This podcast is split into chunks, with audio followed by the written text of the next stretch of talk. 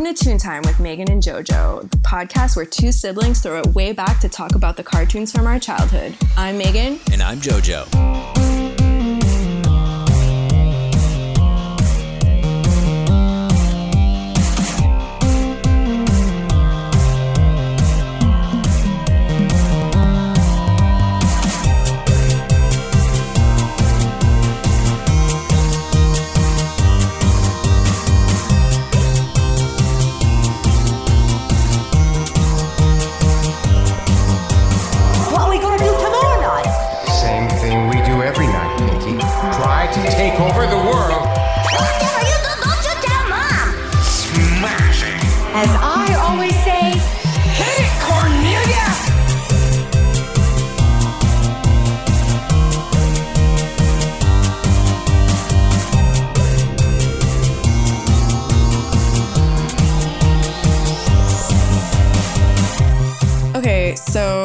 For our inaugural episode of Toontime, we thought it would be a fun idea to basically recall, think about the episodes that really left a mark on us when we were little, either by scaring us or just being insane and crazy and or really disgusting. There's a kind of a wide spectrum of I guess feelings attached to all of these episodes. So I guess I'll start with the first one. This was one of my favorite shows growing up. It's Scooby-Doo, Where Are You?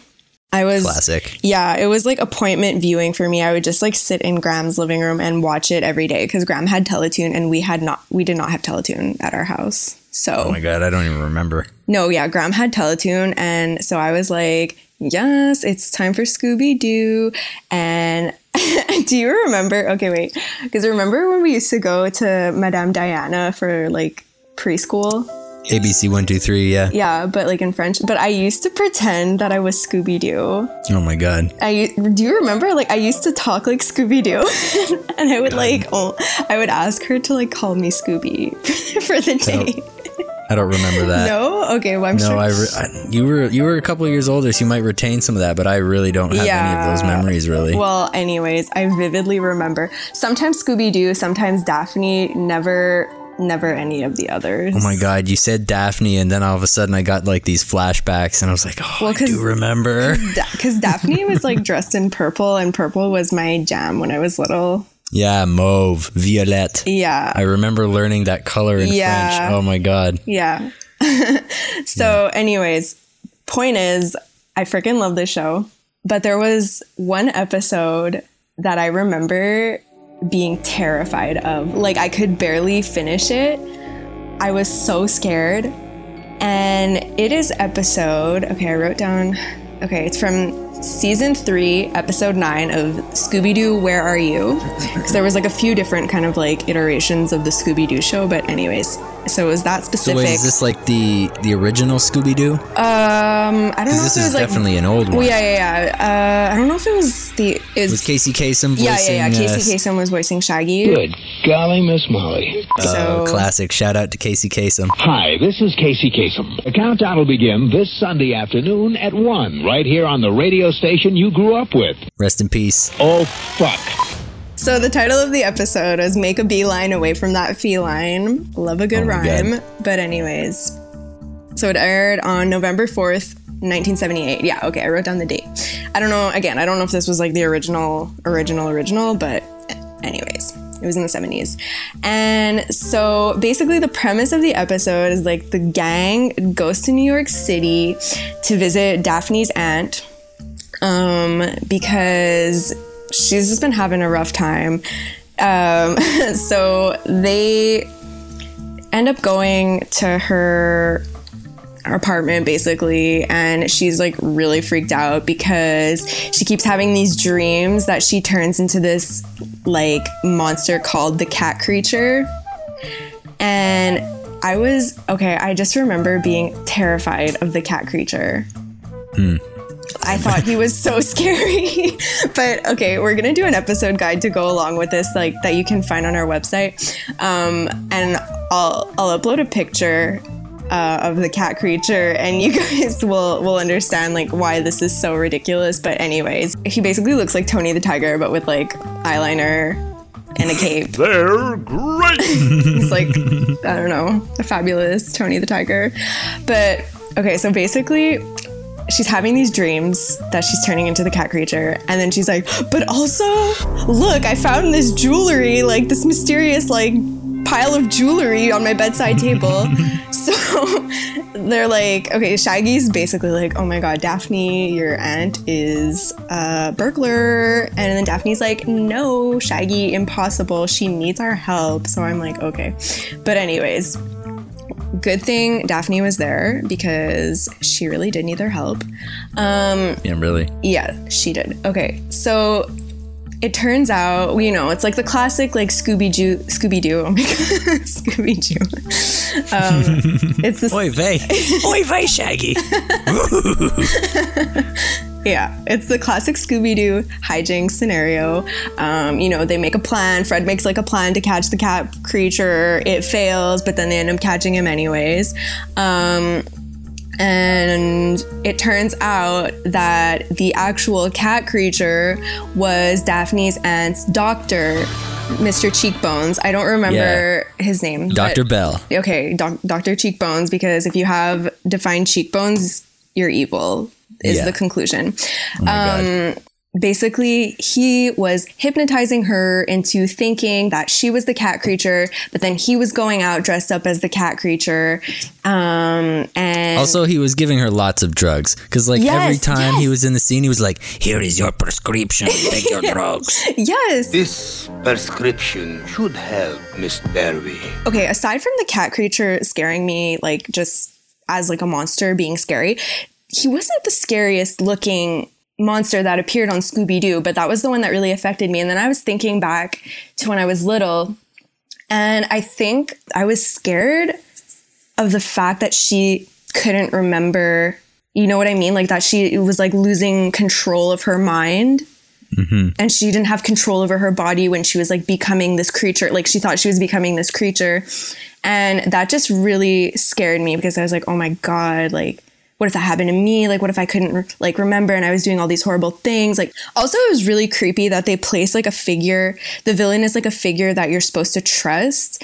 The doctor. Yeah. And that's supposed to heal you. And he was just taking advantage of like a vulnerable old woman and like hypnotizing her and pumping her full of drugs. And so I think the episode is not scary to me now, but that is still really creepy.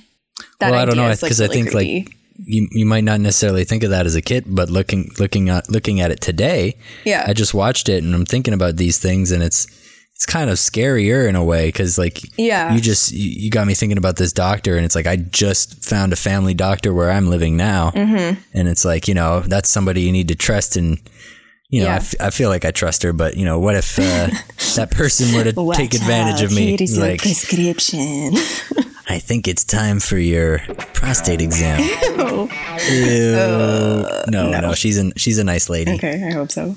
I trust her. Yeah. By the way, everyone listening, aka hi mom, we're recording this. This is a bi-provincial recording. I'm in Montreal right now, and JoJo is in Fredericton in New Brunswick. So wow, technology. Lots of fun. Yeah. We're coming live to you via Skype. Yes. But anyway. Yes. So sorry if there's any like audio issues, because we'll figure it out. But guys, we'll just keep listening. Please just believe in us. This is gonna get really good. Anyways, okay. So yeah, oh, okay. One thing I wrote down, the noise that the cat creature makes.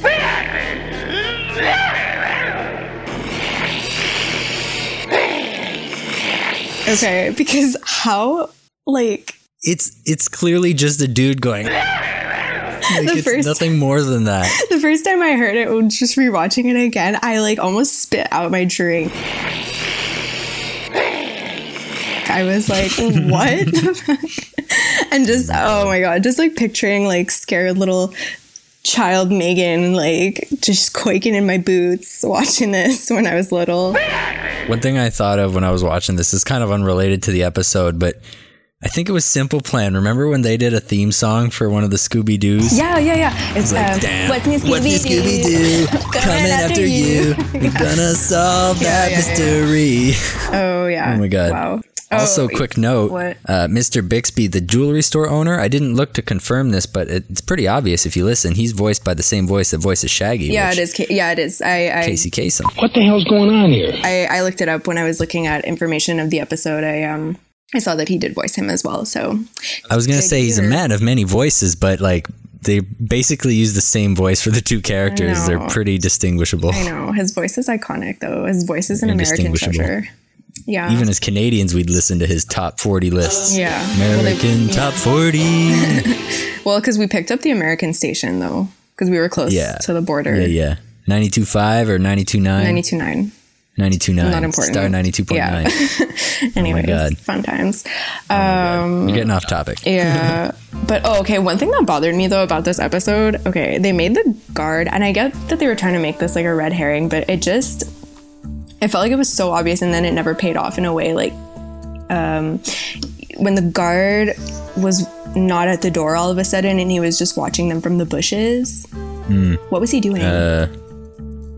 He was just like, he was hiding in a bush and he was just like watching, and it was like all ominous and to the point where you're like, oh my God, he's involved somehow. But then he just wasn't, and it just like, we never see him again. Or maybe we did, but like it was not relevant at all. Well, yeah, I remember thinking when we see him in the first place, it's just like, they're doing a lot of work to make this guy seem like he also he's got something to do with all this, but he really had nothing to do with anything. He had defined cheekbones as well. Yeah. Okay, I'm telling you, this is the character trait of all villains. Angular facial structure. They were trying to throw us off. They were. I know, I get it. It's for kids. I'm like probably being like, we're getting too deep. I'm getting too sophisticated. But yeah, so I mean, again, is this episode still scary? No. Well, like the monster is not scary, basically. The concept of a doctor like drugging / hypnotizing his patients so he can like steal jewels. Mm. That's gross and scary, but... You know what? It's interesting because I went to a hypnotist show recently. Oh, yeah. And so what he does is he has like 50 chairs on stage, and he calls people up from the audience, and then he puts each of them under, and then the ones that aren't really having it, he sends back down. And then so he ends up with a group of, let's say, there was probably 20 people lined up on these chairs that were completely under his control. Mm-hmm. And he had them doing outrageous things on stage, you know, like... Yeah. Like, and then like I left the show thinking... One of my friends went up on stage. One of my coworkers went up on stage, and he was doing things. I have like videos of him doing these crazy things that he has no memory of himself doing. Mm. And I remember thinking, I was like, it's scary. If that doctor wanted to, he could have said, hit this person, or go steal money from the cash register at the ticket booth or something of the theater. Like he could have, because he made them do things that these people didn't want to do. He would do things like say, when you look at me, you're going to be disgusted with me. And when I come close to you, you're going to try and get away from me. So every time he'd go near them during the show, they'd get creeped out and they'd be like, oh, get away from me. He's like, what's the matter? What don't you like about me? They're like, I don't know. You're just disgusting. Yeah. You know, like, and so it's like, makes you wonder. And with this, you know, and it's like a doctor that's doing it, making you rob things. Well, he wasn't making her rob things, but like, he said it she's like, why me? Why? Whatever. And then he was saying, because like, I've never had a patient respond to it the way you did. I'm like, ooh, gross. Yeah, exactly. But you're right. But that scared me though when I was little. He didn't make her rob things. He hypnotized her, but then he robbed things and made her believe that and like her bed would like flip around. There was like it was like a trap wall or something. So then like he would like appear in the bed. Oh my God. There's so much is so actually, the more I think about it, yes, this is still scary. This is so creepy. But when I was little, I was really scared of like things that had to do with like hypnotism and like mind control. And I don't know. Mm-hmm. Well, it's like, I think when you're a good person, the fear is like being out of control and then ending up doing something you don't want to do. You know, if you're a malicious person and you want to hurt somebody, it's like you've already got those thoughts, so you're not going to have a problem with seeing things like that or whatever. You know what I mean? Like, I was just too pure. Yeah. Well, no. Yeah, but okay. And I don't know why this kind of made me think of another thing that I was really scared of. It's not a cartoon, but like it was on TV. So I'm just going to bring it up quickly because, okay. Also, I was convinced for a while that I made this up because every person that I brought it up to did not remember it. So tell me if you remember it. And anyways, but I know it exists because I Googled it. So there. Okay. The Masked Magician. The one that revealed all the secrets? Yes. Yeah. Okay.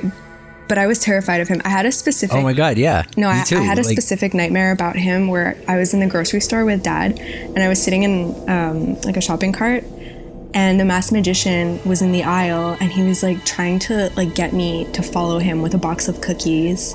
He just wanted to show you his secrets. I don't... Oh God. Look, this is how they saw the lady in half. No, but he had a creepy voice. He was like, oh, have a Chips Ahoy. But I don't know. Anyways, yeah. So just I was not down for. Oh my God! Yeah. Things like that, like mind control and like magician. He was scary though. I don't know. I had no business seeing him on television. Yeah. But I think he was on all the morning talk shows for a while, so you just like really couldn't escape him. But nobody remembers him. Like Mom didn't remember. He's on Netflix. All his stuff is on Netflix now. Oh my God. Okay. Yeah. Well, I'm gonna have to. I've seen his face 2 days ago. Oh, gross. Okay, maybe I should face my fear and like rewatch an episode just to see. But anyways. Yeah. Oh my God. Okay, all right. So coming back, you say we move on to our second episode. Yeah. Okay, so this one's yours, right? So take it away. So we're talking about.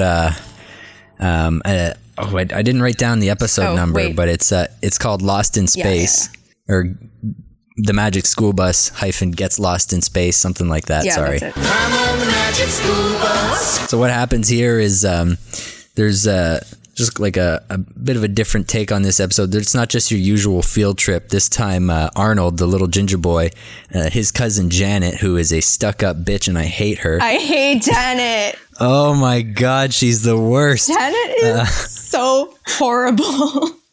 Well, anyway, she's joining the class this time, and she keeps saying to Arnold, like, you need to prove that your field trips are always as crazy as you say they are.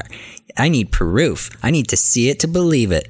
So, like, they end up going on their field trip, and Miss Frizzle takes them to the planetarium, and it's closed, and they're about to turn back to school, and Janet's like, this is so lame. Miss Frizzle is lame. And Arnold's like, nobody calls Miss Frizzle lame. I really loved Arnold in that moment. Oh, he's definitely like one of the better characters in the show. No, Liz is the best character though. Anyways, continue. Oh my God. So he like marches over to Miss Frizzle and he's like, for real, yo, Miss Frizzle, come on. Like, show me what you got. And so, boom, she flicks the button. They take off into space, and she's basically taking them to each planet. They get to the sun in about, like, 32 seconds. Of course. Totally unrealistic. By magic. But Janet's mind is blown.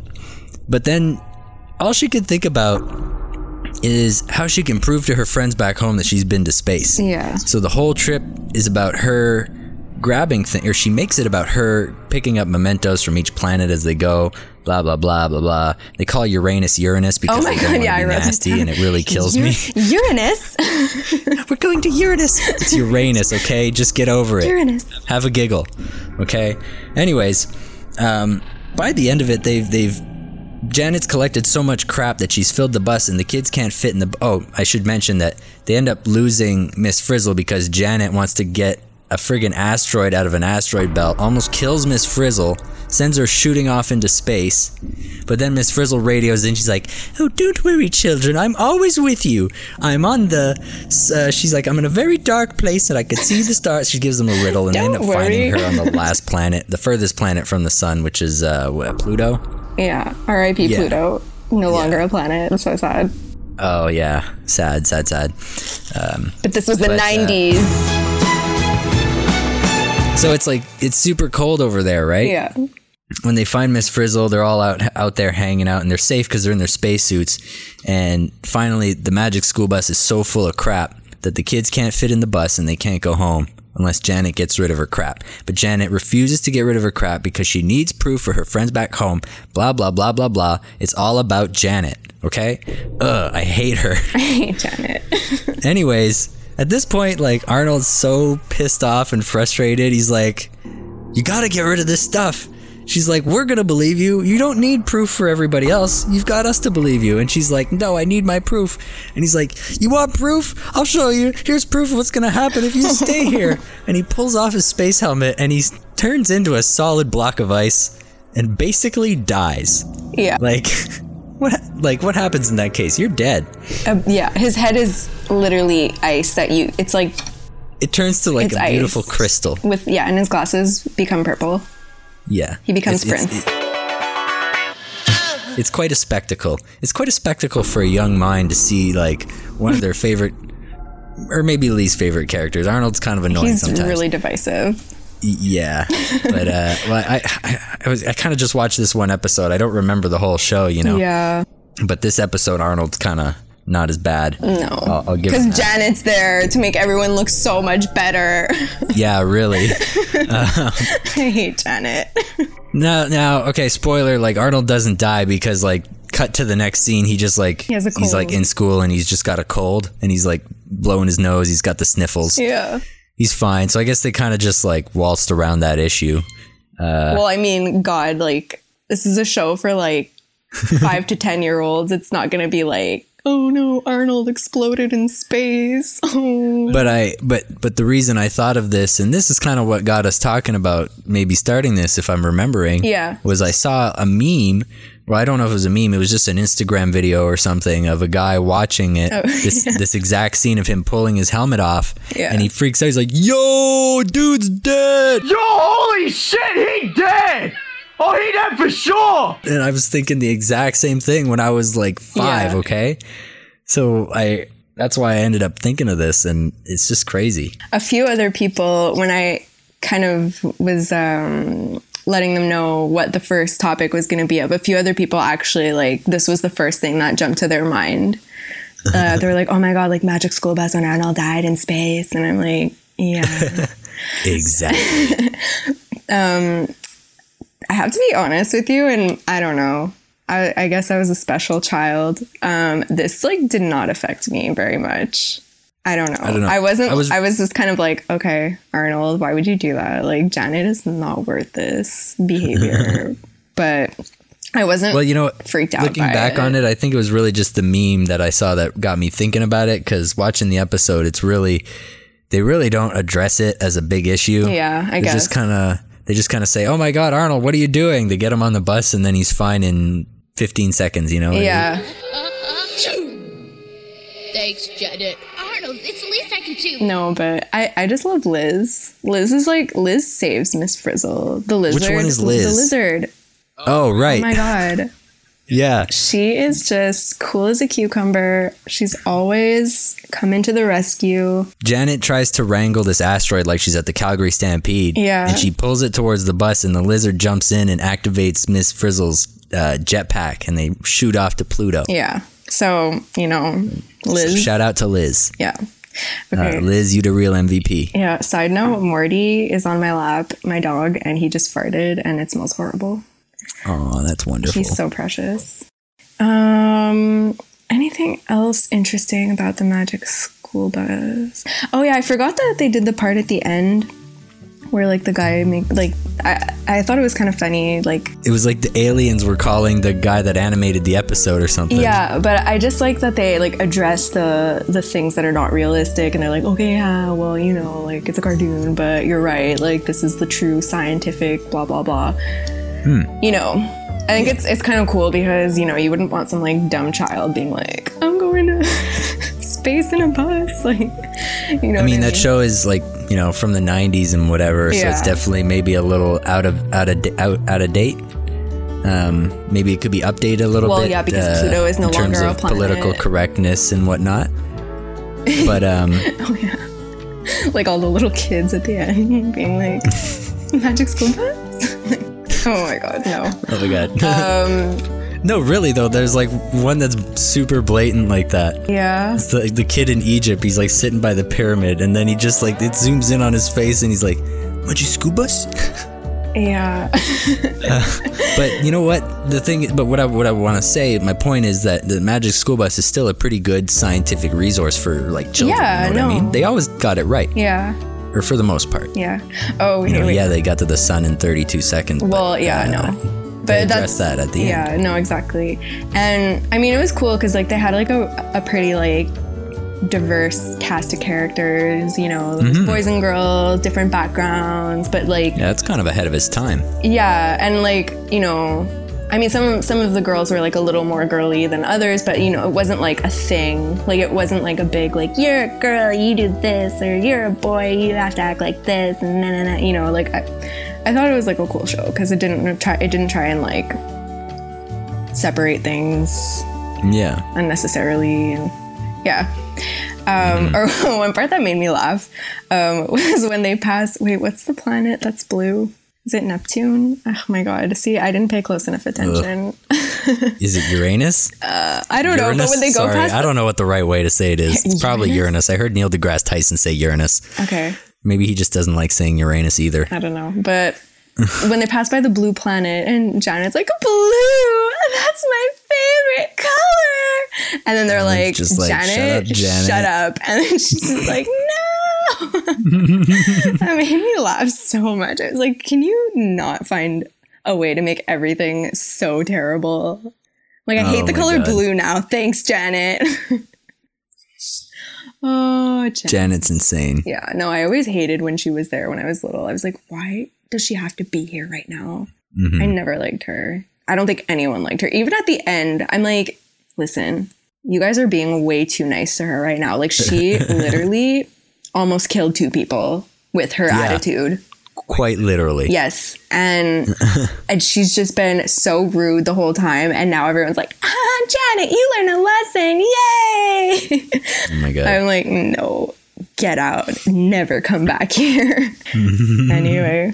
Well, you were saying the thing like about the Magic School Bus is it was pretty good. You know, it was diverse and it was like, I would say it's ahead of its time, or maybe it was right where it should be because it is for kids and you want it to be, you know, pretty inclusive. But there were also a lot of cartoons that were not quite child friendly. Oh, yeah. Okay. Good segue. If you catch my drift. Yeah. Okay. So we have a third cartoon.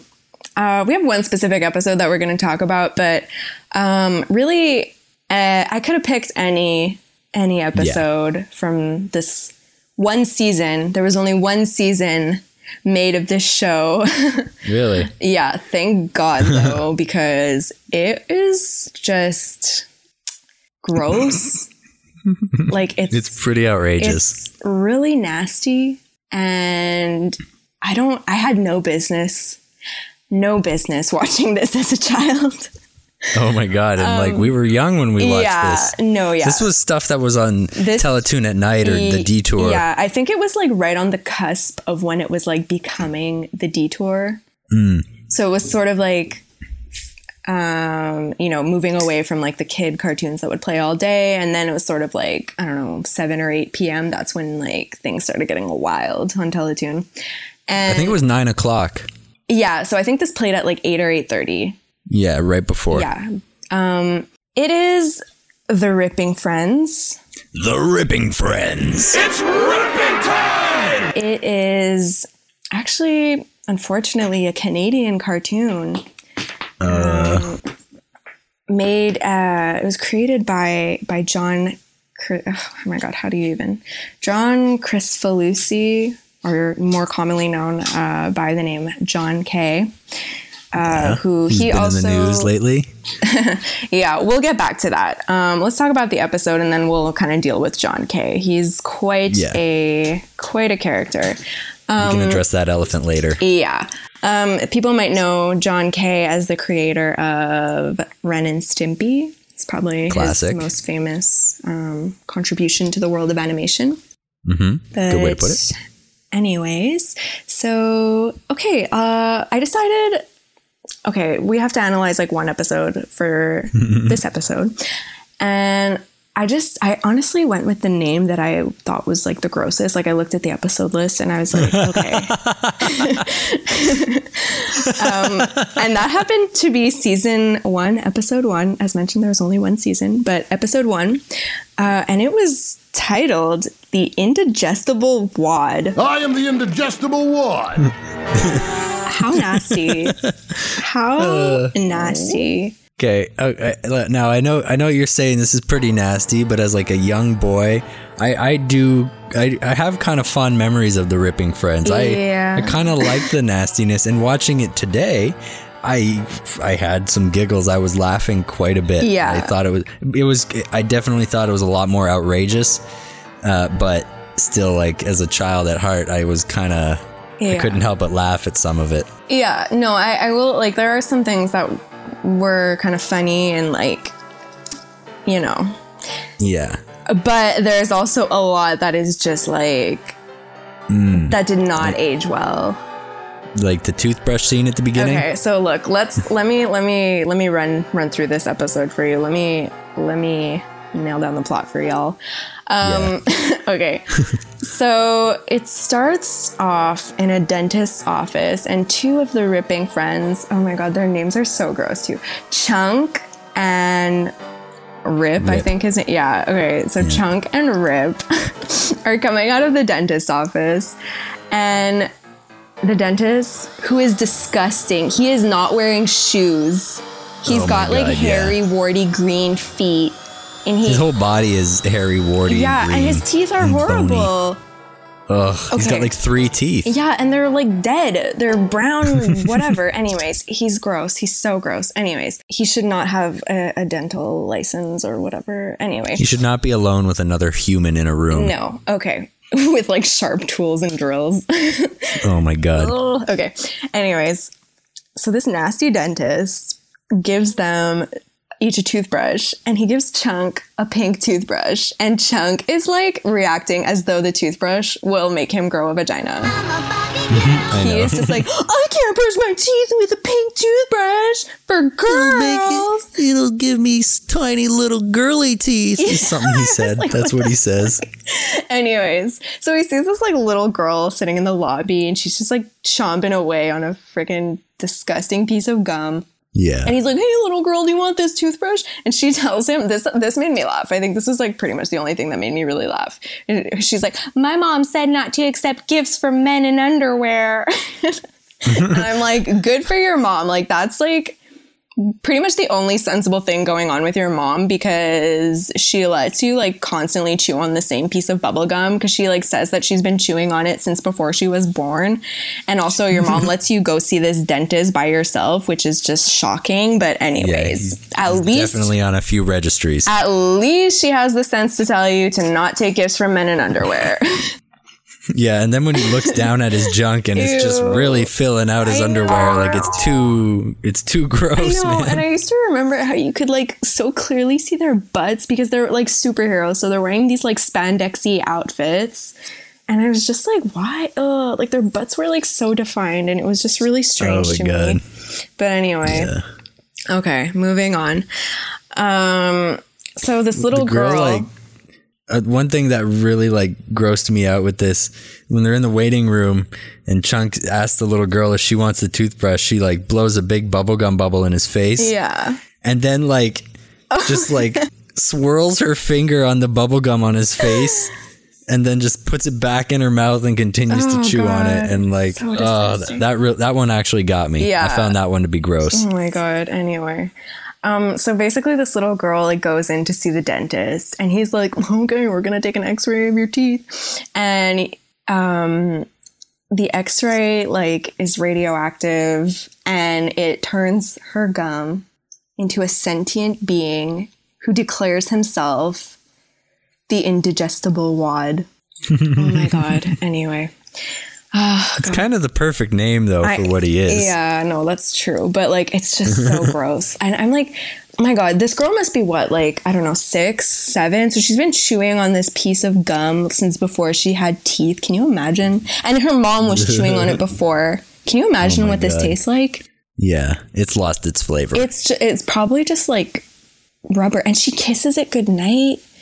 Oh my God. She leaves it on her bedpost. Yeah. She sticks it to her bedpost.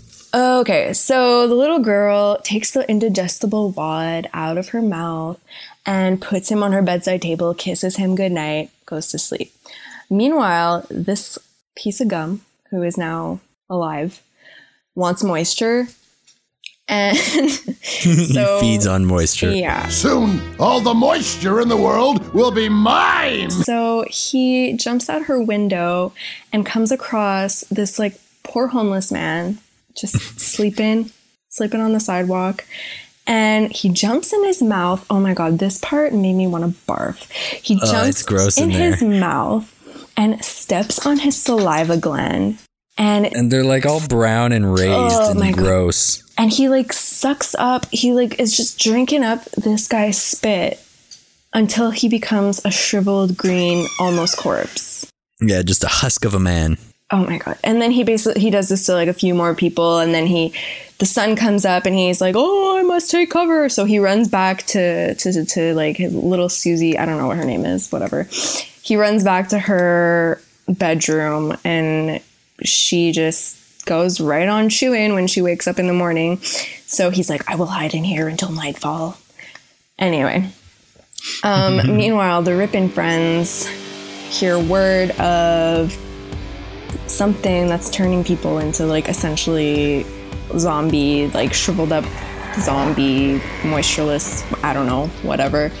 And so they're like, we will do something about this. So they all like set themselves up on a street corner with the most moisture possible. Like, I don't know, one guy has like an octopus on his head, and like Chunk is in a bathtub, basically like a portable bathtub. One of them's a tree with like a bird in a nest and stuff. I guess that's moist. Yeah. No, I think he was just there to kind of like watch and be disguised. Maybe. Anyway. So basically, they're just kind of waiting for the indigestible wad to like take the bait, and he like runs into Chunk's mouth basically and starts sucking up all the moisture. So they're like, no, and they can't save him, and so like Chunk becomes this like flat, lifeless, like shriveled prune man. So they bring him back to headquarters. Oh my God, this was so gross. Ripcot. Yeah. Oh God. Anyway, and they. They tell... Wait, what's his name? Jimmy. Oh, my God. Okay, and... horribly offensively drawn disabled boy is like the little minion. I went on Wikipedia because I was just like doing a bit of research about this show. And the description of Jimmy is as follows. Uh-oh. Jimmy the idiot boy, comma. Oh, God. A mentally challenged, drooling child. Yikes. Anyway. Yeah. So they're like, oh my God, poor Jimmy. Like, he just has to do like all the like gross shit for these four superhero, like basically toxic masculinity manifest. But anyways, so they're like, Jimmy, to save Chunk, you must chew on him as though he were a piece of gum to restore his moisture. So Jimmy just puts Chunk's head in his mouth and starts chewing. No, wait. What? Jimmy licks Chunk first. Oh, yeah. Oh. And is disgusted. And then... Oh, yeah. Craig licks Chunk and realizes that Chunk has lost his flavor. Oh, yeah. So he sprinkles him with powdered sugar. Oh, my God. And then Jimmy's totally pleased and just starts chewing on him. Oh, God. Anyway. Oh, God, so yes. Nasty. This show is something else. Oh, my God. Like... Wow. Anyway, so basically, like, they end up, the three remaining Ripping Friends, they go back to town and they find the indigestible wad, and they like fight with him, and it's this like whole thing. The fight's kind of like whatever. That's like the least strange part of the show. But basically they end up like getting him into the sun, and he's weakened, so they can like separate him into like a bunch of different little pieces. And then they just basically like take him and separate him across like multiple countries. And with the racist missiles. Yeah, I laughed at the Canada one though. The Canada one was like a lumberjack and like a wooden spaceship. I say racist. They're pretty harmless. It's like the Russian missile. Oh. The tip of it is like the tip of one of the that basilica in Russia. Oh yeah. You know, it's got it looks like it's made of candy. Yeah. And then the Japanese one is like a Japanese firework. Oh, that's a little racist. Yeah. The Canadian one is great. It's like a log that a lumberjack has just carved into a rocket. Yeah. That was and the American one is pretty generic. Yeah. The American one is just like The Ripping Friends. Like, oh, we did it, boys. Anyway. So they basically launched the indigestible wad into like the far corners of like space so he can never come back together to like terrorize the world. Oh my God. And then the end of the episode, basically Chunk like gets restored after Jimmy. Okay, well, first Jimmy like basically restores his moisture and then decides he wants to blow a bubble with Chunk's head. So he like blows a bubble and then Chunk's head explodes like a gum, like a piece of gum wood. So he has to start over again. But then finally like Chunk is like brought back to life and the little girl is so sad about her gum. She is distraught that her lifelong friend is being rocketed off to space. So Chunk, being the stand-up American hero that he is, offers her his head to chew on as a replacement. And then it's like, golly gee, like, we saved the day. Oh, ripping friends. Ha ha ha. Like, anyways, that's it. But, and then at the end of the episode, they have this like little thing where there's like this TV announcer that comes on and he's totally crazy. His face like shape shifts and turns and melts and twists like a devil. Yeah, it's gross. And he says, let's go check out how the ripping friends condition themselves to handle so much pain. Yeah. So there are, Chunk is all hooked up to the the pain machine. It's Rip. Rip is the worst. Yeah, Rip, sorry. They're all horrible, actually. And they get Jimmy to operate the machine for them, and then they put him through the paces of the machine, and they get him past humanly possible or whatever humans can handle. Oh, I hated when it like did like a close up on his teeth, and they were like cracking. Oh my God, it made my teeth hurt. Yeah, I know. Yeah, it's so crazy. Gross. Anyway. Yeah, and then at the end, like Jimmy's finger tells him, just like the little boy in Red in The Shining. Yeah. It like wakes up and tells him to turn the machine off, and he does. And then Rip turns around. He's like, "Come on, it was just getting good, man." And then it ends with a fart. Yeah, it's just. And then that's it. End of episode. Run credits. Quality TV. Wow. Very not politically correct. No. As I mentioned before, and like, I don't know, part of me is like, okay, well, I guess it's like satire in a way. But then also, I feel like a lot of people that will watch this show would like not take it at the third degree. You know what I mean? Mm. Or like they would take it at face value, and it would like almost...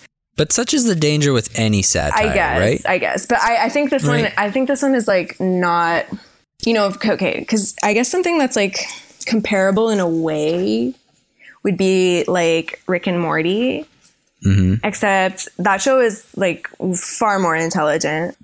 Yeah. It's like much more nuanced, and it deals with like, you know, some pretty intense emotional issues. Yeah. And like big existential questions and big scientific concepts, and so like it's a great show. But The Ripping Friends doesn't really have a redeeming quality, kind of, other than maybe it's kind of fun and ridiculous. Yeah, I think it's more just like kind of a parody of like the superhero genre, but it doesn't. I don't know. It doesn't really make like a critique of them per se, unless it's trying to like portray them as being like hyper masculine and like, oh, this is ridiculous. But I don't know. I don't know that it's that nuanced. I was like kind of debating, like, is this satire? I mean, I guess it is in a way, but I think it's kind of just gross out humor more than anything.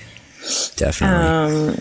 But yeah, I mean, as I was saying with like Rick and Morty, you know, a lot of the fan base, well, I don't know a lot, but yeah, I mean, a good amount of the fan base is really gross. You know, like they're just like these like neckbeards that use Rick as their idol and like as like a justification for being like shitty assholes to people. You know what I mean? Yeah. Anyway. Yeah. But So, okay, I guess before we can't end without addressing some recent news that has come to light mm-hmm. about the creator of this show, John K. So on March 29th, 2018, BuzzFeed released a report in which two female animators, Robin Bird and Katie Rice, alleged that John K sexually harassed and groomed them for sexual abuse while they were underage. Bird said that she was in a sexual relationship with him in 1997 when she was 16. She even moved in with him in California when she was 17. And then Rice said that she was sexually harassed by him when she turned 18 and began working. How old was John K at the time? Sorry. He's like, I think he's in his 60s now. Wait, let me just. Okay, so he was an old guy when this happened. Yeah. No, okay. Like, he wasn't like a 19-year-old dating a 17-year-old. No. Where it's kind of. But also, like, I don't know. Even then, it's kind of like. You know, you just don't even go near that. No, exactly. You know I mean? Like when a girl is like young like that, or even a guy, like when someone is young like that, you know, it's really easy to like emotionally manipulate them, and you know, as just like an older person at any age, sort of like to take advantage of like a vulnerable person like that is just really, really fucked up. Mm-hmm. But what's like. Again, there's like this really gross power dynamic that's put in place because Rice started working for him when she was 18 and she was being sexually harassed by him at work. I don't just as like a woman, it's really disheartening that it's so prevalent that women are kind of put in these situations in the place of work where they have this sort of like. Especially, God, so young, like 18. She's at the very beginning of her career. She was probably like terrified of like how this influential guy, because at that point he was pretty like influential in the industry. Like he was probably, you know, using the fact that he had this power as a way to like coerce her. You know, like he could kind of like make or break her career, and like, you know, it's so.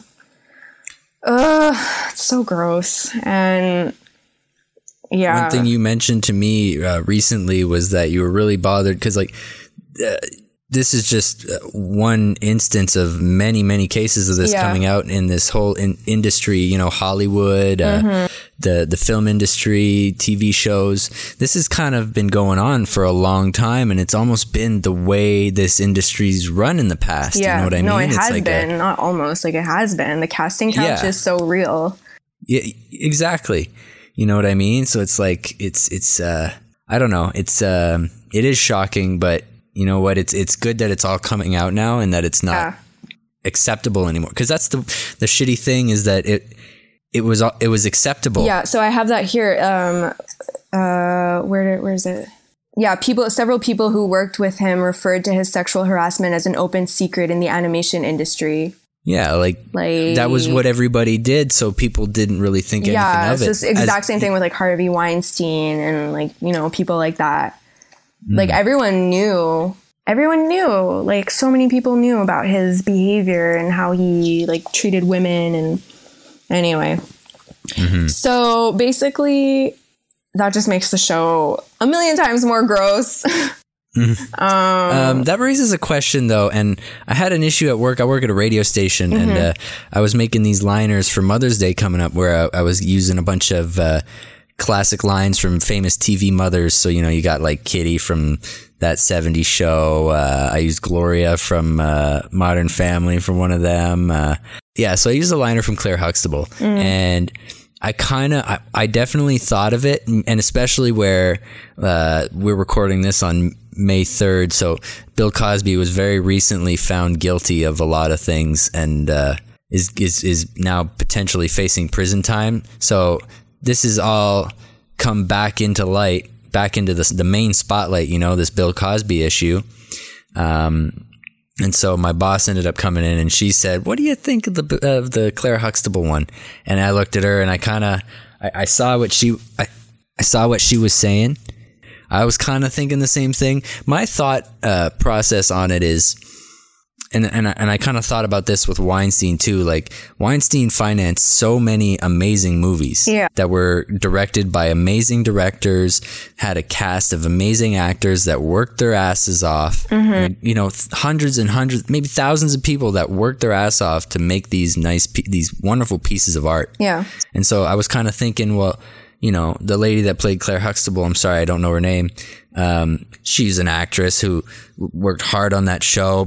And also, that show was one of the first times you had like a black family that wasn't in the ghetto or was, you know, kind of stereotyped. They were like a normal family. And that was, it was a kind of a trailblazing show, you know, it was ahead of its time for a lot of those things. So I was thinking of it that way. I was like, well, think of all the artists that worked on this show. Mm-hmm. But then at the same time, it's like, okay, yeah, Bill Cosby. Yeah, it's just so unfortunate that the actions of one man, how it can just taint a show that was so like culturally significant and important. And yeah. And he ruins it for everybody. Yeah. You know what I mean? Like, and you said it kind of at the end when we were talking about The Ripping Friends, you're like, and right when we were talking about John K, you're like, and it just makes that show so much more disgusting. And you're right. So, yeah. So, I mean, I didn't know at first that John K created the show. And I had thought of it when we were discussing like things that like had traumatized us when we were little. And I was like, oh my God, this show is like so gross. And I don't know. And then when I was doing a bit of research and I found out that he was the one that created it, I was almost hesitant to even like talk about it at all. But it did like affect me as a child. And yeah, I think also it is important to kind of like address these issues. Definitely. Because then again, when I was kind of talking of like, is this satire or whatever? Now I'm thinking, you know, this guy is very clearly like super misogynistic and does not care about women. So now like the jokes about like, oh, it's a girl's toothbrush. That's just not satire. Yeah. That's just him being like, you know, so I see like his actions. Now I can like look back at the show and be like, okay, this is not like, it was coming from, this is not like a comment thoughts of misogyny. Yeah, exactly. Like, this is not like a commentary on like toxic masculinity. That's, like, he is toxic masculinity. Yeah, so, anyway. Interesting. Got dark, got deep. Got deep. Wow, so. Okay, well, that about does it for our first episode of Toontime. We did it. Megan and JoJo. Episode 1 done, so. Let's do a quick rundown of what we talked about today. So, we talked about 3 cartoons, Scooby-Doo. What was the name of the episode again? Make a Beeline Away from That Feline. So that was about this this guy who was dressing up as a cat to steal stuff. It was a doctor who was hypnotizing his patients. Very creepy. Yeah. My episode was The Magic School Bus Gets Lost in Space, when Arnold removes his helmet in space and essentially kills himself because Janet is annoying him to death. Holy shit! Janet. Damn it, Janet. You know, I recently saw it in a meme and it just got me thinking like, sometimes these shows are just traumatizing, you know, like crazy things happen in these children's cartoons. Yeah. And it's like not good for kids, which brings us to The Ripping Friends. It's ripping time! Yeah. That was not a kid's cartoon. Yeah. That would go on Adult Swim if it was out. It today, was, it actually I mean? Was like, on Adult Swim. Oh, yeah. There you go. Okay. So see, like adult, not 7-year-old Megan. Mm-hmm. Yeah. Wait, like it's like with up there with Family Guy and whatnot, you know, like it's kind of, it's a more risque cartoon. It's like a level under Family Guy. Yeah. But anyway. Family Guy is more tasteful. And that's saying something. Yeah. And just, I think from here on out, we've done the John K thing. I don't think that we'll be discussing him any more on this podcast. I think that we don't need to draw more attention to him and, yeah, you know, he definitely did have an unquestionable influence on animation, and you know, we wouldn't have shows like Rick and Morty or Family Guy without him. But unfortunately, he is a garbage person, and I don't want to support him anymore. Well, I never really did support him, but I don't want to draw any more attention to him. I think we've said what we need to say, and that'll be that. So if you're a fan of Ren and Stimpy or any of his other works, sorry. Yeah. And we're going to try to be silly in this podcast, but you know what? Sometimes you got to talk about the hard stuff. You know, things like this happen. The world is a dark place. The reality of it is, like, bad things happen, and sometimes you got to talk about them. But we're going to try and keep it lighthearted for the most part. Yeah. We've got a lot of fun ideas coming up, and I'm super jazzed about it. Oh, yeah. I'm pretty stoked. I was getting kind of nervous building up to it. Yeah. I was trying to find the motivation because it's like I've been thinking about doing a podcast for so long. And then, you know, it was like something was holding me back. And it's, you know, you get on yourself and you put pressure on yourself. And sometimes you just got to do it, man. You get overwhelmed. And yeah, that's it. So we're just doing it now. And it's it feels good. We've got something good here. Hope so. Let's wrap it up. All right. Well, thanks for listening, everybody, and we'll see you next time on Toon Time. What are we going to do tomorrow night? Same thing we do every night, Pinky. Try to take over the world.